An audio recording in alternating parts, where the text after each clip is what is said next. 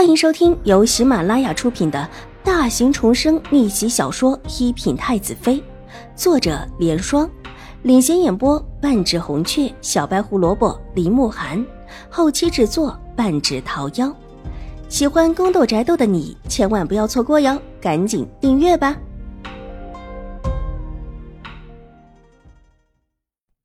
第九百五十四集，看到青儿出来。秋玉眼睛一亮，对带来的人使了一个眼色。带来的人急忙上前，笑着问：“你们大小姐怎么说？”大小姐说了，这事是小事，邱大人自己处置就是。青儿半合着门，冲着外面的人道：“你们大小姐就没什么想说的吗？”秋玉不死心的一挥手，刑部的人员退后，把门口的位置给让了出来。这个。大小姐恐怕也不方便见您吧。青儿犹豫了一下，上下打量秋玉两眼，不敢再直接拒绝，只是怕人看到，人多眼杂。秋玉大喜，急忙道：“你去向你们大小姐禀报一声，若现在不来也可以，晚上的时候请她过来一趟，可否说一说两个婆子的事情？五小姐出了事，也不方便出行。大小姐若是再不过问此事，我倒不知道要如何处置了。”他的意思就是说，现在新国公府上，在山上的人就只有两姐妹，即便妹妹出了事，这当姐姐的当然要全权的管理这件事。况且五小姐也说了，这事随便她处置，这事不是大事。她之所以揽下，就是因为邵颜如，现在目的没有达到，自然是不愿意走的。有这么一个亲近家人的机会，若是不用，这以后恐怕是没有机会了。刑部那边的调令已经过来，再过几天，他就带着刑部剩余的人员一起离开玉惠安。到那会儿再想见到邵大小姐，可就不容易了。所以今天无论如何，他都要见到邵大小姐，最好能够问清楚她的心意。说他也中意她，自己回去就请人上门求亲。这个，大小姐方才拒绝了。方才是方才，现在是现在。你却说得清楚，之前你们大小姐和五小姐发生的事，可是可大可小的。秋玉脸色一板，冷声道：“他是刑部做事，脸板下来自有一股子严厉的气势，把青儿吓得二话不说就往内院跑。一个粗使的小丫鬟能有多大胆？吓一下便也过去了。一定要见我。”邵颜如的脸色很不好看。轻轻的吸了一口气，才压下这股子怒意。他原本只想等舒淇回来之后，让他晚上偷偷跑一趟。现在看起来，邱玉是不见到自己不肯罢休了。他的人现在就在门口，估计自己没个准话就不会走。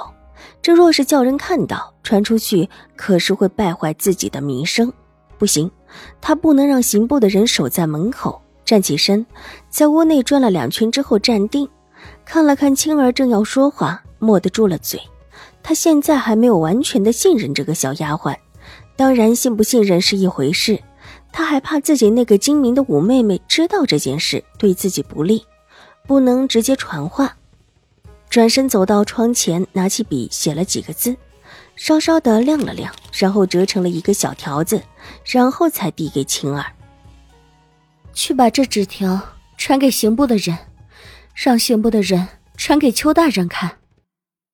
刑部办案人员自有一套规矩，绝对不会偷看这种东西。况且秋玉既然派了人来，这人应当也是秋玉的心腹。至于青儿这，邵颜如也不担心，只是一张纸条，青儿看不到，不像是传话，一定要让这丫头听到。再退一万步来说，就算这丫头看到了，她也不知道自己写了什么。一个粗使的丫鬟，难道还能够断文识字不成？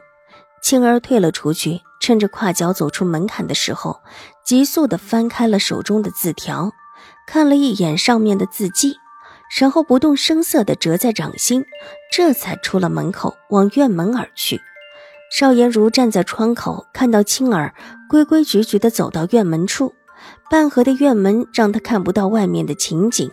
但依稀能够听到青儿和男子说话的声音，而后就看到青儿进来，把门合上，匆匆的向自己这里来禀报，这才放心的坐到里面的椅子上。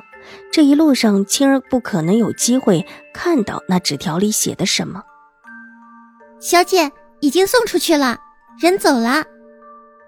知道了，下去吧。邵颜如挥了挥手，平和的道：“是。”青儿恭敬的退了下去。待得到了门外，唇角微微一勾，转身离去。舒淇是在晚上左右回来的。进屋之后，还没向邵颜如禀报，就看到青儿喜滋滋的提着一个食盒进来，不由诧异的看向他。这会儿用晚上还早，青儿的表现实在是太巴结了。看到舒淇在，青儿还是很规矩的，把食盒递给了舒淇之后，退到了院子里，继续当她那个粗使的丫鬟，不争不抢。不过她现在不过是一个三等的粗使丫鬟。即便抢也是抢不过的。对于青儿知趣这一点，邵颜如还是很满意的。待得青儿退出去之后，才问道：“事情办得如何？”小姐放心，一切都顺利。舒淇拎了食盒过来，一边往外拿，一边道：“今天晚上，你陪我去见见秋玉。”邵颜如点头，心里稍稍的安定下来。最近一段日子，总觉着心头惴惴不安，即便是往日也一直这么做，还是有一些不放心似的。小姐，这位邱大小姐能不见还是不见的好。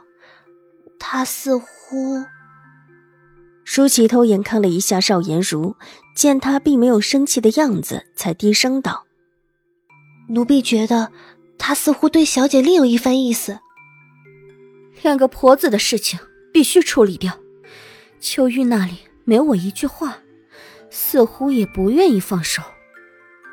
邵颜如头疼的道：“她当然不愿意和秋雨之间有什么牵扯，可两个婆子的事情，若是不处理掉，很有可能就会被邵婉如利用。